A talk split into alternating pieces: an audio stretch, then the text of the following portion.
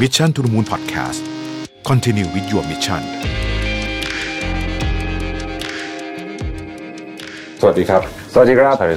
It's a great honor to have you with us today. Well, thanks for inviting me. Thank you very much. So, um, you just uh, finished your quarantine in Bangkok, so this is quite a long trip for you, right? Yeah, I, uh, I've been you know, two weeks uh, after the quarantine, right? Uh, and so one month altogether. Oh, and you know I, I just love traveling. Uh, and I used to go to Asia from Norway yeah, once every month. But since uh, March I haven't been traveling at all. So Oh. I just said that this is it. I need to get out. That's that's awesome. Um, uh, I would like to ask a little bit about the the telecommunication business at present, um, and maybe even the future of the telecommunication business, because I think um, COVID might accelerate a lot of stuff, including um, telecom business as well. Yeah, when when the COVID started back in March, April, Right. uh, of course, the first phase was a little bit crisis management, uh, trying to make sure that uh, we could uh, uh, have all our employees could be safe when they worked, but also that our customers had the services. So we actually moved 90% of all our employees into their homes from office, so home office. And the first challenge was actually to how can we run the entire operation uh, from home offices, and we were not really used to that. Fortunately, we had invested in digital tools, so it made it possible. But after the first few weeks, we, we start thinking about what's what's the new normal going to look like Right. after the COVID is over. What is going to change? I know Telenor, we operate in nine different countries with 180 something million customers. So we started to look at well, how is this going to look globally, not only in Thailand or in Norway. And then very early on, uh, we came out and said that there are three things that are going to change.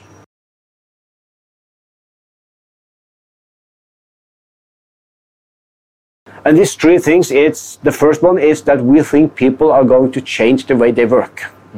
A more flexible work style. They are going to choose more digital tools. They're going to stay uh, maybe home some days, maybe at another place some days, but and then maybe come three, four days to office a week.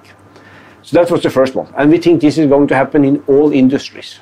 So kind of going to office every day from nine o'clock in the morning to five o'clock in the evening, we, we think that permanently going to change.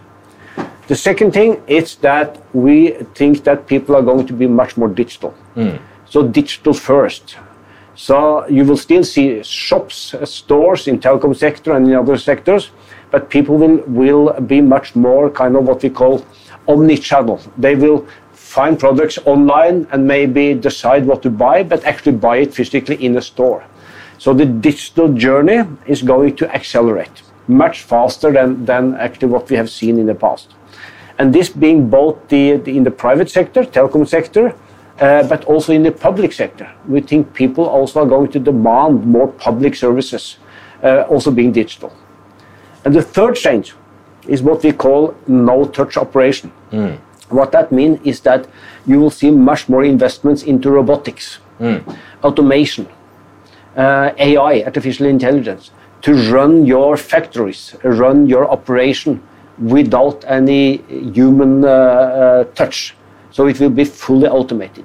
So these are the three things that we think is going to be the new normal. And this is what, what we now are investing in. Because we think that the companies that are able to really understand this is going to come out much stronger from the crisis. So we have told ourselves that in every crisis there is an opportunity. And these are the kind of three things that we, we look at as an opportunity. Right. Uh, Um, for that, uh, Telenor Group being one of the largest telecommunications groups in the world, what do you see the industries moving towards in, say, five years from now? It's uh, in five years from now, you have 5G everywhere. Right. And um, 5G is different than the other Gs. So, kind of, first you had 2G, Right. that was only talking. Then you have 3G, which was a little bit more data, and then you had 4G with more data. But it was all about kind of connectivity. It was just changing from voice to data. 5G is different because 5G has um, three things uh, that 4G and 3G didn't have.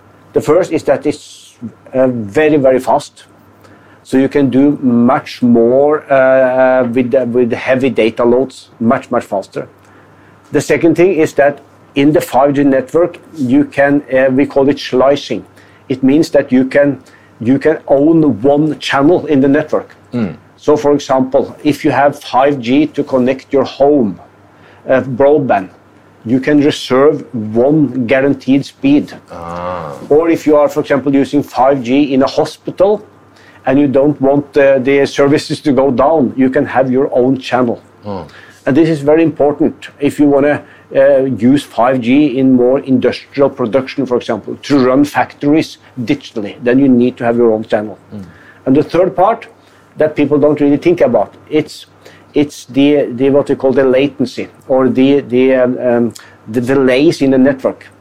On a on a 4G, you, you don't feel that when you talk on your phone and when you, when you use data. But uh, uh, if you want to really do more advanced services, for example, if you want to have autonomous driving, you, you have to take away the delay in the network. Uh, if you want to have remote uh, operations where a doctor is sitting one place and actually operating a, uh, a patient in another hospital remotely, then you cannot have any delays. Or if you want to be doing gaming, for example, advanced gaming, if you ask a gamer, he will tell you that I cannot do game on a 4G network because there is a small uh, delay. So I have to have a fixed network.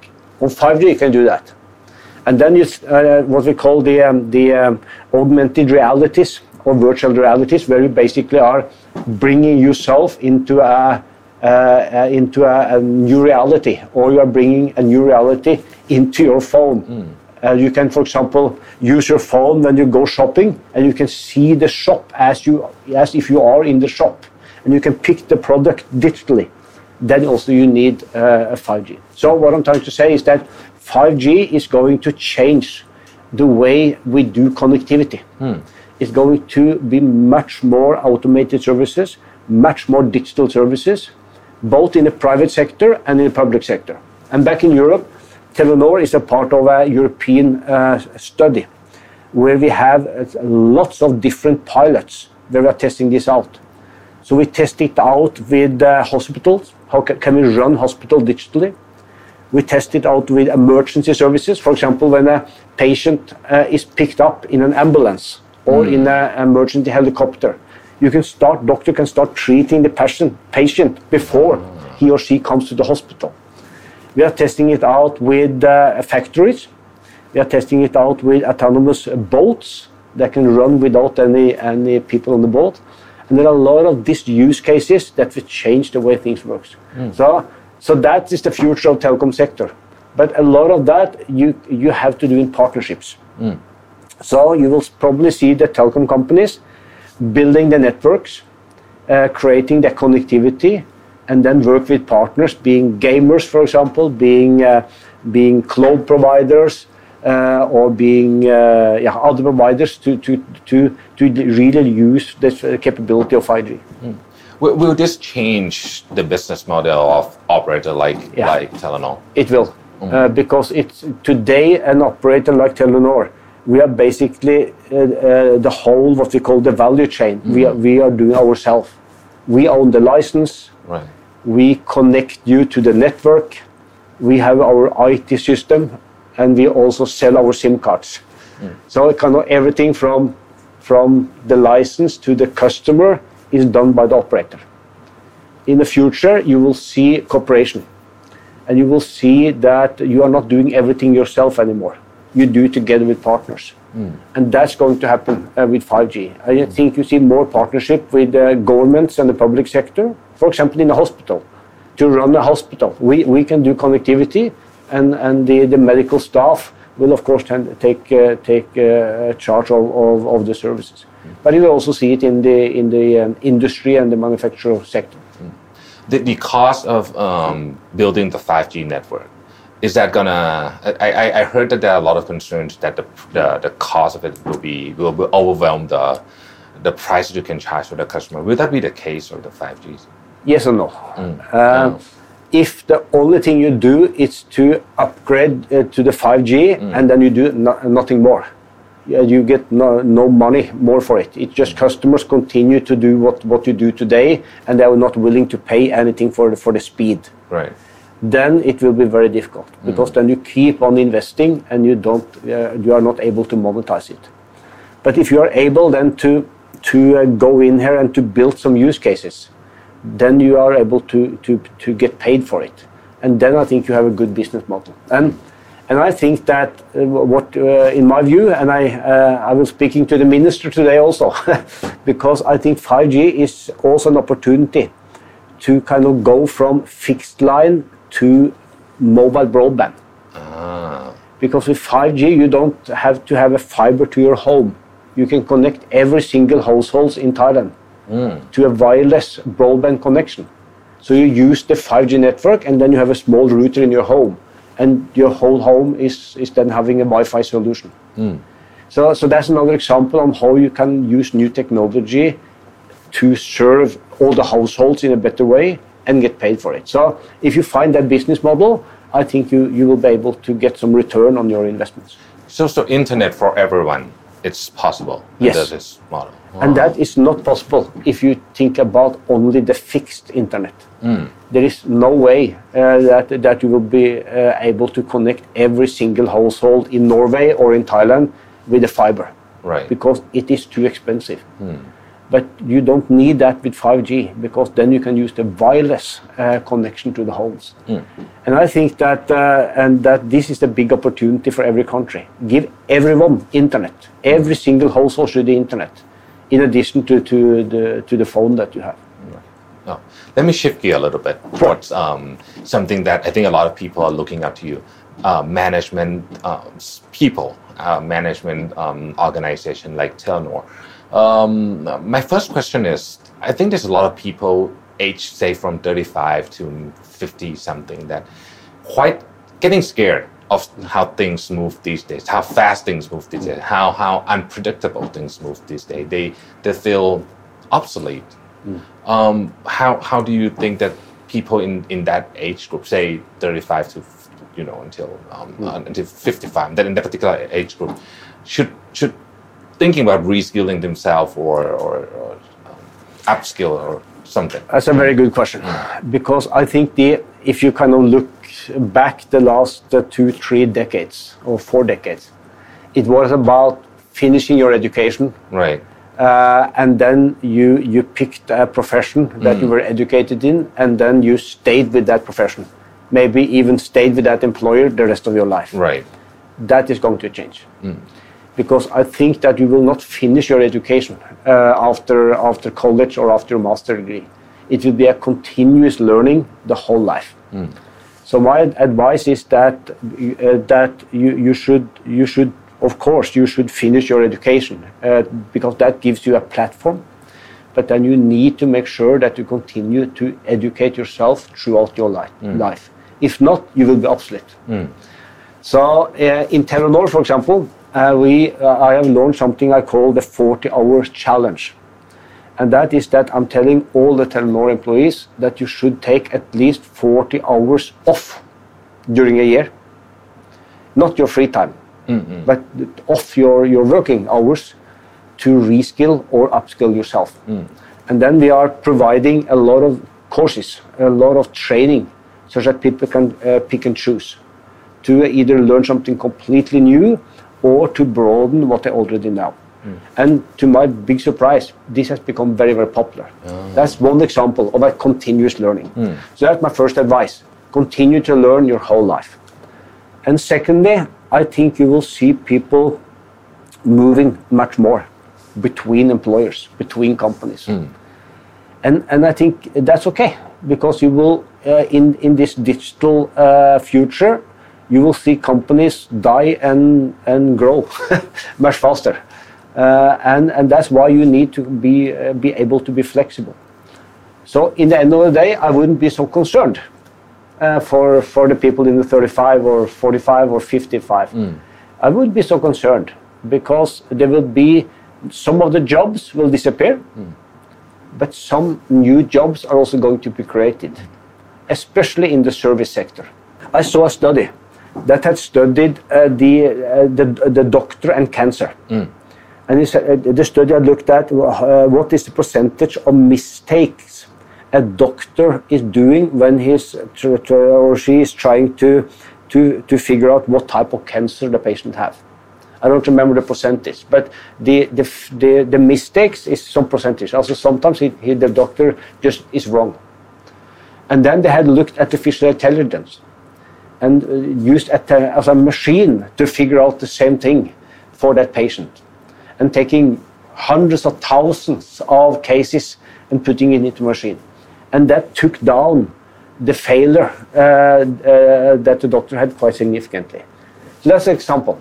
Why should the doctor spend a lot of time on reading a lot of, uh, of magazines or books or studies to figure out what, what is really the problem with this patient? Why not combine the doctor's experience with the machine's experience, such that the doctor can use more his time to, to treat the patient rather than, than searching through all, all those uh, the literature. That's an example.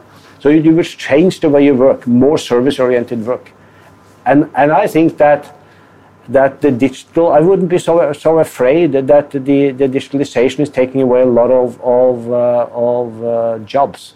It will, but new jobs will be created. But it means that you also need to be more dynamic and flexible yourself. Right. That, that that is a very good recommendation. Um, which um, bring me to my next question. Um, we heard automation, AI, and robotics. These three words um, coming up in uh, every day.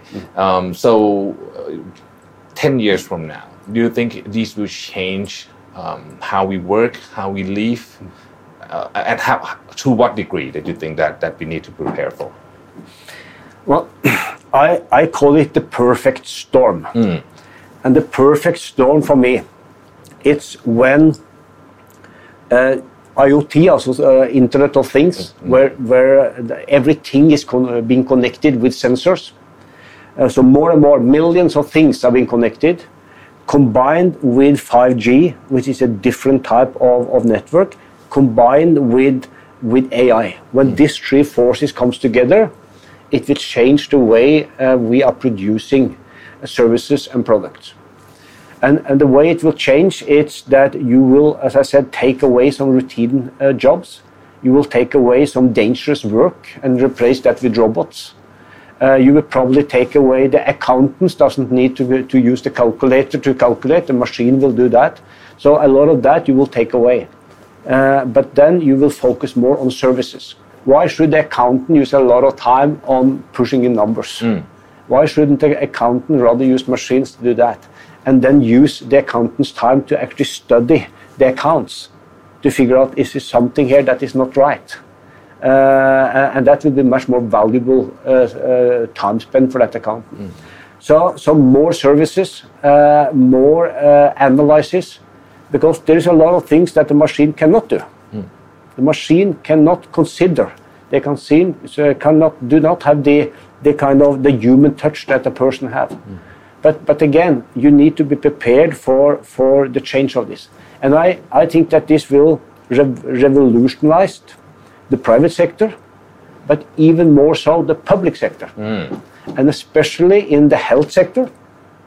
Why shouldn't people uh, be able to, to live at home and be treated rather than travel to the hospital? For- Why, why, why couldn't you sit at home to measure your, uh, your blood pressure, your blood sugar, the, uh, having a machine doing the dialysis on you? Why, why do you have to travel to the hospital to do that? Why do you even have to be in the hospital to do some of these checks? You should be able to do that at home and send and communicating with the, the database in the hospital. That's one example. Um, in the in the um, transportation sector, why why do you regulate the traffic lights in Bangkok uh, on time? That you, you keep the green so long and the yellow so long. Why don't you regulate it in relation to actually the traffic pattern instead? On yeah boats. Why why some of the ferries? Why they have to have uh, people uh, to to run the ferries? Why can it be autonomous? Um, Why do you have a warehouse? Why do you actually have to have people work, work, uh, working in a warehouse? Why can't everything in a warehouse be automated, taking away some dangerous jobs? So uh, it will change a lot. Uh, and the the uh, advice I would have to to the governments it's to start thinking about what do we do with the data. Mm. Because the data is the most valuable part in this perfect storm that I'm talking about. Mm. And where do I want to store the data? Do I want to store the data in Thailand because I want to make sure that it's secure? Uh, how do I? What type of data do I want to store? What is the privacy? What What do I want the health data to be used for? Mm. By the way, Google is knowing a lot about you. Google has a lot of health data about you already, Yes. and and it's not it's not stored in Thailand. It's not controlled by the Thai government. Uh, it's not even controlled by you. so th- these are some of the dilemmas you not need to start thinking about. And and the data part of this, it's it's what is the most valuable and the way you treat that. you run a v- very big company with um, various locations, um, a lot of staff, and you know, cultural difference. I, I imagine you you must have a lot of um, uh, experience with the cultural gap with, um, say, Thai and Norway or, or in other places. What do you you think about diversity and your leadership? That's a very good question. Uh, first of all, uh, to kind of live in this more dynamic future, as you ask about, diversity is going to be more important. Uh, because if you kind of have only one set of thinking, uh, one set of background, one set of experience, you will not be able to be uh, flexible enough, dynamic enough, uh, and to really understand uh, the international business, in my view. So diversity for any businesses, being global business or national business, is going to be more important. And to me, what diversity is, it's uh, gender diversity, it's uh, uh, cultural diversity, it's uh, age diversity, and it's background diversity. So, for example, in um, we have made a policy in Telenor that in every, also in, we are operating in nine countries. In every country, we should have at least two or three different nationalities in the management team uh, because diversity is important. And we also have a policy that we would like at least 30% of the management teams in all our business units to be, be uh, uh, females. Uh, so, so this for me is very, very important. And in, uh, in my management team in the Telenor Group, global group, I have uh, now uh, uh, 35% females, and I also have diversity in terms of, of, uh, of culture background. So for me, this is very important, and, I, and, and this is really something I think people need to pay uh, uh, attention to. Then to your question, I've been so fortunate to, to, to live in Norway, in, in the US, in Singapore, in Thailand, and also in India. So I've seen different cultures. And in the end of the day, people are people. In the end of the day, uh, people like to be respected, people like to be accepted, and, and people like to be noticed, and people like to contribute. That's the same across all cultures. One of the core values of Telenor is being respectful, being respectful to, to different uh, people that have different backgrounds. I will say that it's it's it's just uh, for for for me as a guy from Norway to be able to work in Thailand. The most important thing is to be respectful to the Thai culture, being respectful for to your background, your religion, your way of thinking. And I, uh, after having lived many years in Thailand, that's what I try to do, being respectful. And when I when I was respectful, I got respect back. Uh, so so that that's the way I handle cultural differences, and, and I think they could be handled. Oh, But being respectful means that you are not arrogant. Mm. You do not think that you are better. You do not think that you know better. You do not think that your culture or your way of working is better. That's not being respectful. Mm. Being because every culture has strengths. Every culture have challenges. But being respectful is the most important part. Mm. I think that is a, a, a very good lesson for all us all. Um, how about the um, your leadership style? What, what what do you consider to be a good leader, in your opinion? Many many years ago, when I was uh, CEO in DTAC, I also wrote a book that uh, that was the name I think was uh, uh, My Life as a Coach. Yeah, I have that book. You have that book. and and uh, that title uh, was actually uh, a way of, uh, of answering your question. Uh, and the most important thing a leader should do is to make sure that you are recruiting a diverse team and actually recruiting people that are different from yourself uh, in both the thinking but also the competences. The strongest leader are the one that actually have people around him or her that know more about the topic than you do yourself. Uh, secondly, it is to build a team. And a team to me is not just um, a gathering of individuals. Team is for me when people are fully respecting each other, fully trusting each other, are able to, to disagree uh, but still move on when they go out of the room, and, and have that ability to kind of build on each other's strengths and arguments. That is a team. And everyone will say that they have a team, but it's very hard actually to build a team that is more than just a coordination of individuals. So that's the second one. And the third one, uh, as a leader, it's to develop people, constantly coach. Uh, because everyone, uh, everyone has strengths and everyone have weaknesses. And, and it's to, to kind of deal with the weaknesses, improve the weaknesses, but also improve the strength. So that is a leader for me. Uh, and and I think that going forward, I think leadership is going to more, be more important uh, in a world, world where I think there will be more flexibility, uh, going back to where we started. And, and the way I'm describing this with simple words, it's that you have to have a trust based leadership. And a trust based leadership, uh, I call it tight, loose, tight.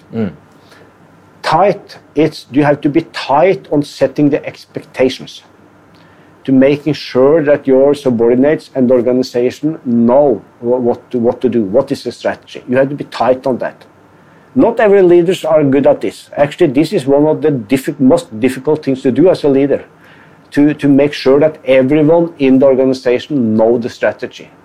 And you need to do uh, be a very good storyteller to do that. So that's tight. Loose, it's to empower. Empower people to figure out how to do things themselves. And it's more important uh, the way things are done than where they are done. I'm more than happy to have people working from home forever. uh, uh, as, long as they conduct their work uh, and, and as long that, as that uh, works for them. So that's loose. Again, very difficult because as a leader, you then also sometimes uh, have to let people fail. And you have to let people explore and learn. And then there is tight again, the last one, and that is that you need to be good at follow up, uh, measuring results, giving feedback. But many leaders are tight, tight, tight. they are tight on what to do, they are telling you how to do it, and they are tight on follow up. That doesn't work. And many leaders are also loose, loose, loose. They're just they not making it clear what to do, and not uh, really following up. So, so this trust-based leadership, I think, is important to handle that that dynamic future. Wow, that's that that alone can be a very good article by itself. Tight, loose, tight. That, Yeah. that is uh, awesome. I'm, I'm, I'm thinking about what I'm doing um, right now uh, at, at the company, so I have to change a lot. Okay. Thank you for that recommendation. I, I'm, I'm sure that the, the, the listener will be, um, you know, um, can adapt to to your very very insight recommendation as well. Uh, let's shift gear a little bit more. Um, apart from our COVID crisis at the moment, I think everybody kind of agree that we have another very big crisis waiting uh, to happen to the entire world, which is the climate crisis, and it's going to be much bigger than COVID. A lot of people said, and and it's I think it started already. Um, what do you think about that? And, and as, a, as a big corporation, um, how do Telenor response to the, the, the crisis that will definitely come one soon, very soon from now? No, first of all, I think you are right. Uh, I think uh, we we are up against a, a real crisis uh, in the years to come, and I think that uh, the younger generation are actually realizing this. So I see that in Telenor uh, that people are picking employer now based on what what type of values do the company have, not only the pay or the bonus. Mm. Uh, and and it's not only environment; it is kind of everything that you can call sustainability mm. uh, to, to, to actually do something good for, for the society. Um, and then, uh, so I think that every company uh, actually need to have a view on this. And for us, uh, there, for Telenor, there are two uh, things we are working on. One is to work on our own uh, climate emission.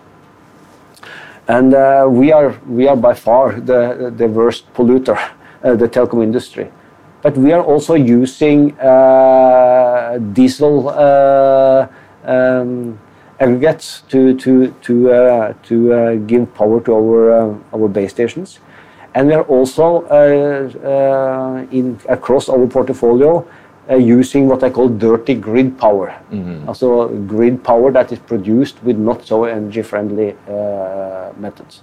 So what we are trying to do is to stop using this diesel power and we are also uh, trying to, to, together with others, convince the governments around that you should produce more clean energy, mm. because then we can buy that from them. And on top of that, of course, we are trying to reduce uh, the um, the uh, number of cars uh, that we are that are, are uh, run by fossil energy and, and start to use uh, electricity cars and so on. Mm. So that's one part of it.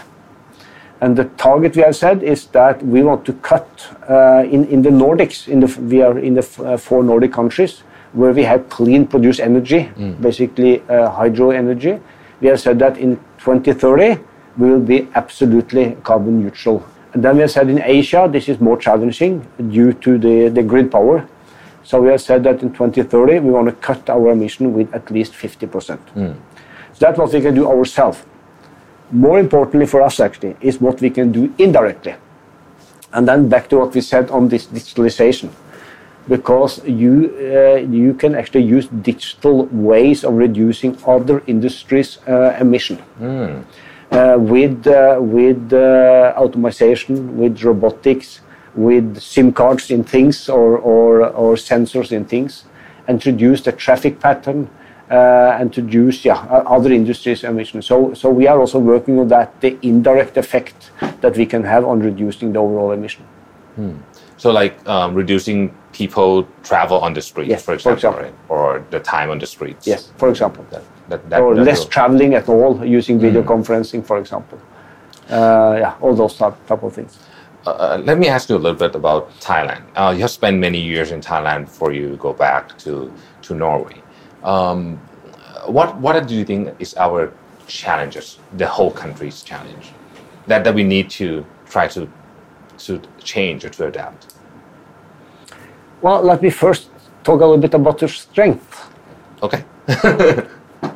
uh, I think that Thailand uh, has a lot of strength. Uh, the first strength you have it's um, the, the, kind of the, the size of the country. Mm. 60, 70 million people, kind of mid-sized country. You are not small, but you are not among the biggest. You have a quite uh, your population. There is no big conflicts between religious uh, groups, for example. Uh, most people uh, have food. Uh, you are uh, you have a very um, what I call um, innovative uh, spirit in your uh, in your culture. There's a lot of innovation in Thailand. Uh, so you have a lot of strength that, at, at, not least in this digital future, I think that Thailand could be absolutely a digital uh, um, uh, leader uh, in the Southeast Asia. Then you have a huge strength in, in your culture itself, the hospitality for example, the, the kindness that you have, uh, the, uh, the um, always seeking compromises rather than kind of win or lose uh, concept. uh, all that is, is really a strength that I would play on.